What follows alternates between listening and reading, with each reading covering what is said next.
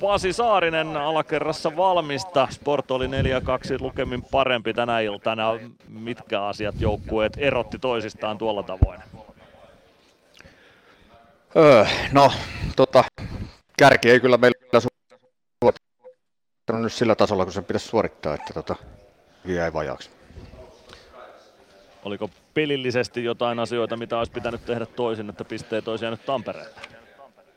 No tietysti voidaan miettiä, ylivoima ei toiminut kyllä tänään, että vaikka nyt siinä yksi tuli, mutta niin kuin, se olisi pitänyt olla parempaa ainakin ja, ja, ja halvalla annettiin sitten noin maalit, että varsinkin tuo viimeinen niin oli kyllä lepsua, lepsua pelaamista. Oliko siellä pelissä mitään hyvää? Tuntui siltä, että ainakin pelihallintaa Ilves pystyi kuitenkin itsellä pitämään.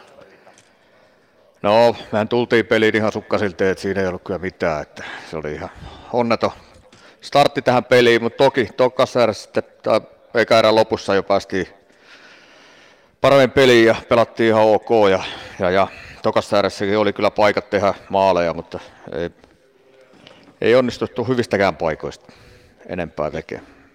Niin sanoitkin, että vähän halvalla Sport sai omat maalinsa. Oliko niissä tilanteissa jotain, mitä olisi pitänyt sitten pystyä tekemään toisin?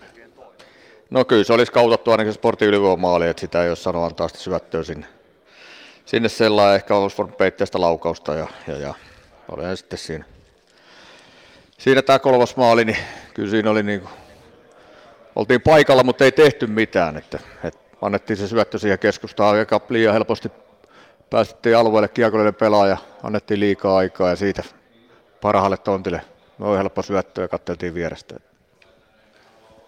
No, parannettavaa jäi ensi viikkoon. Siinä niitä jo tulikin, mutta millä mietteen ensi viikkoa ja mikä on ne tärkeimmät asiat, mitä pitää ensi viikolla tehdä paremmin, että kovasta viikosta selvitään voittajien?